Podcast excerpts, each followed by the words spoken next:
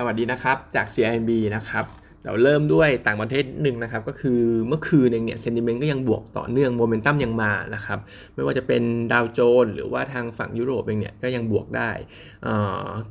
ไอ้พวกบวกหลักๆเนี่ยนำมาโดยกลุ่มอย่างโดเมสติกทั้งหลายนะครับไม่ว่าจะเป็น banking energy หรือแม้แต่ฝั่งยุโรปเนี่ยก็เป็นกลุ่มพวกการท่องเที่ยวนะครับ เพราะฉะนั้นถ้าอ้างอิงมาในไทยเราเองเนี่ยก็คิดว่าหุ้นกลุ่ม domestic pay หรือว่า value pay เนี่ยก็น่าจะเป็นธีมหลักอยู่ของเราในปีนี้นะครับแล้วก็มีข่าวนิดนึงแล้วกันทางฝรั่งเศสเองเนี่ยเขาเจอโควิดสายพันธุ์ใหม่นะครับ ซึ่งเขาบอกว่ามันกลายพันธุ์มากกว่าตัวของโอไมคอนด้วยซ้ำแต่ว่าตอนนี้เหมือนจะคอนเทน ควบคุมได้อยู่นะครับไม่ยังยังไม่ได้มีการระบาดอะไรเพิ่มเติม แต่ว่าก็คงต้องจับตามองดูนะครับ เพราะว่าถ้ามันถ้าถ้ามันกลายพันธุ์ได้เยอะเนี่ยก็หมายความว่ามันจะแพร่เชื้อได้เร็วนะครับ แล้วก็บวกข่าวบวกนิดนึงก็ WHO เขาเริ่มที่จะ confirm ว่าโอไมคอนเนี่ยมีความรุนแรงของโรคต่ำกว่าเดลต้านะครับซึ่งก่อนหน้านี้เขาก็เหมือนยังไม่อยากด่วนสรุป แต่ว่าตอนนี้เหมือนมันจะเริ่มเหมือนจะ confirm เล็กๆแล้วว่าโอไมคอนเนี่ยน่าจะอาการของโรคไม่รุนแรงอะไรนะครับ OPEC Plus เองเมื่อคืนก็ประชุมเสร็จก็เพิ่มเพิ่มกำลังการผลิตตามที่คาดการณ์ไว้ตอนแรกนะก็ 4 0 0แสนบาร์เรลต่อวันนะครับในเดือนกุมภาพันธ์อันนี้ก็น้ำมันดิบไม่ได้ตอบสนองอะไรนะครับ ก็น่าจะรับข่าวไปเรียบร้อยแล้วราคาน้ำมันก็คงจะอยู่ที่ 80 บาทบวกลบตรงนี้ไม่ได้หนีไปไหนในระยะสั้นนะครับ ส่วน paper เนี่ยเป็น strategy strategy note ของทางพี่เกษมเขานะครับ ซึ่งโดยรวมๆ ถ้าพูดถึงภาพรวมเองเนี่ยช่วงระยะ quarter หนึ่งเนี่ยเราก็ยังเน้นในในส่วนของ domestic play อยู่เล่นในส่วนของ value play อยู่นะครับ เรื่องของโอไมคอนเองเนี่ยเรามองแล้วสุดท้ายแล้ว ถึงแม้อาการของโรคจะไม่รุนแรงก็ตามนะครับ แต่ว่ามันก็คงกระทบต่อภาคท่องเที่ยวอยู่เหมือนกันนะครับ เพราะว่าประเทศหลักๆ ที่เราคาดหวังว่าเขาจะเข้ามาในไทยเราเนี่ยไม่ว่าจะเป็นอเมริกา หรือว่ายุโรปเองเนี่ยพอเจอติดโควิดเข้าไปมันก็มันก็ทำให้เขาเดินทางเนี่ยเข้ามายากลำบากขึ้นนะครับ ทีนี้ทางจีนเองเนี่ยก็ยังไม่เปิดประเทศด้วย เราก็เลยมีการ cut ตัว tourist forecast ของเราปีนี้ จากเดิม 7 ล้านคน เหลือแค่ 3.5 ล้านคนครับก็หายไปครึ่งหนึ่งเลย แล้วก็ปีหน้าเนี่ยจาก 15 ล้านเหลือ 10 ล้าน เพราะว่าตอนเนี้ยไอ้ส่วนของนโยบาย Test and Go ก็ยังไม่กลับมาไม่ยังไม่ได้นำกลับมาใช้นะครับ คิดว่าจะใช้อีกทีหนึ่งก็สิ้นเดือนมกราคมเลยนะครับ ซึ่งพอเป็นอย่างนี้แล้วเนี่ยกลุ่มของทัวริซึมก็ราคาหุ้นก็ขึ้นมาและโรงแรมหลาย ๆ ตัวก็ขึ้นมาเริ่มปรับเพิ่มขึ้นมานะครับเราก็ยังไม่ชอบเท่าไหร่คิดว่า valuation มันแพงนะครับเราไปดูในกลุ่มของคอน sumer ดีกว่าทัวริซึมเนี่ยไม่เอานะครับเอาคอน sumer ดีกว่านะครับเพราะว่าคาดหวังว่าการบริโภคในประเทศ อะไรพวกเนี้ยจะฟื้นตัวได้ดีขึ้นนะครับ ส่วนแรงขาย LTF นะครับ ก็จริงๆ ไม่ใช่ concern อะไรกับพี่เกษมเขามากนักนะครับ เพราะว่าเดือนธันวาคมจริง ๆ แล้วเนี่ยถ้าเราดูสถาบันในประเทศเขาก็เหมือนจะขายเตรียมเงินรอ redeem ไว้พอสมควรแล้วนะครับ คิดว่าแรงขายเนี่ย มีเนี่ยยังมีอยู่นะครับ แต่ว่าคิดว่า flow ของฝรั่งที่เข้ามา support หุ้นไทยเราเนี่ยก็คิดว่าทำให้ดัชนีเราเนี่ยไม่ได้ลงไปไหนนะครับ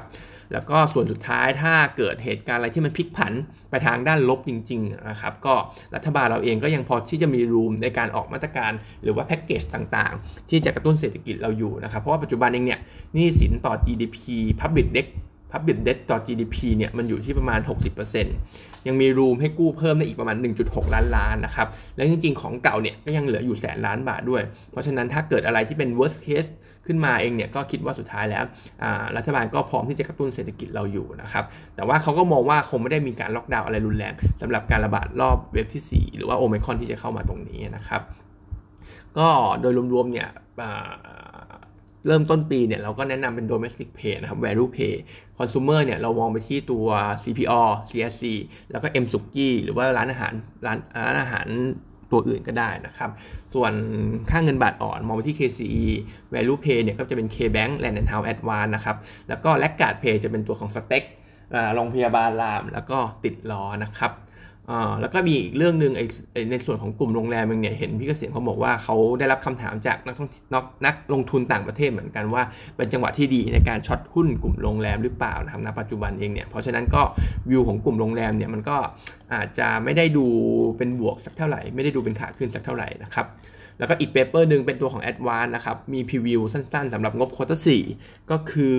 ตัวของ Revenue เนี่ย service revenue เนี่ยน่าจะยังโตได้ทั้ง Q on บวกได้ทั้ง Q on Q year on year อยู่ที่ 33,000 ล้านบาทนะครับแต่ว่าถ้าไปดู bottom line core net profit แล้วเนี่ย น่าจะอยู่ประมาณ 6,400 ล้านบาท จะติดลบประมาณ 3-4%ทั้ง Q on Q year on year นะครับ revenue บวกได้ แต่ว่า bottom line ติดลบ เป็นเพราะเรื่องของอ่า SG&A ไม่ว่าจะเป็นเรื่องของค่าการตลาด แล้วก็การไปได้ partner จาก Disney Plus มาเนี่ยก็มีค่าใช้จ่ายเหมือนกันนะครับ รวมไปถึงอ่าค่าเสื่อมค่าตัดจำหน่ายต่างๆเนี่ยก็ยังมีเข้ามาอยู่ก็เลยทำให้ตัว bottom line เนี่ยติดลบถึงแม้ revenue เนี่ยจะเป็นบวกก็ตามนะครับ แต่ว่าเรื่องที่เป็นบวกหน่อยก็คือ free cash flow ของเขาเนี่ย เริ่มกลับมาอ่าน่าจะปรับตัวเพิ่มสูงขึ้น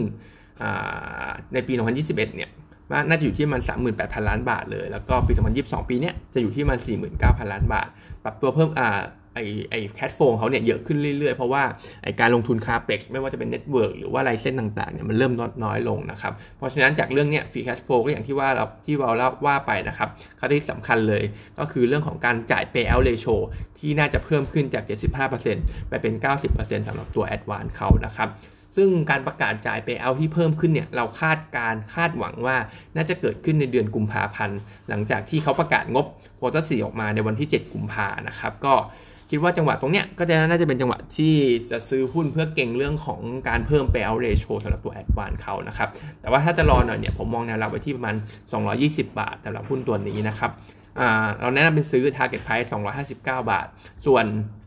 ความเสี่ยงก็ยังคงเป็นเรื่องการแข่งขันอยู่นะครับ เพราะว่าทาง CEO ของเขา CEO ของ AS เองเนี่ยเขาก็เมื่อสัก 2 อาทิตย์ที่แล้วเขาก็ออกมาพูดนะครับว่าการแข่งขันเนี่ยน่าจะยังรุนแรงอยู่เพราะว่าการที่ d t แทกับ True Merge กันเนี่ยเป้าหมายของเขาคือการเป็นอันดับหนึ่งนะครับเพราะฉะนั้นน่าจะมีการล้อนแคมเปญหรือว่าเห็นภาพการแข่งขันที่มันยังสูงอยู่นะครับสำหรับกลุ่มนี้นะครับ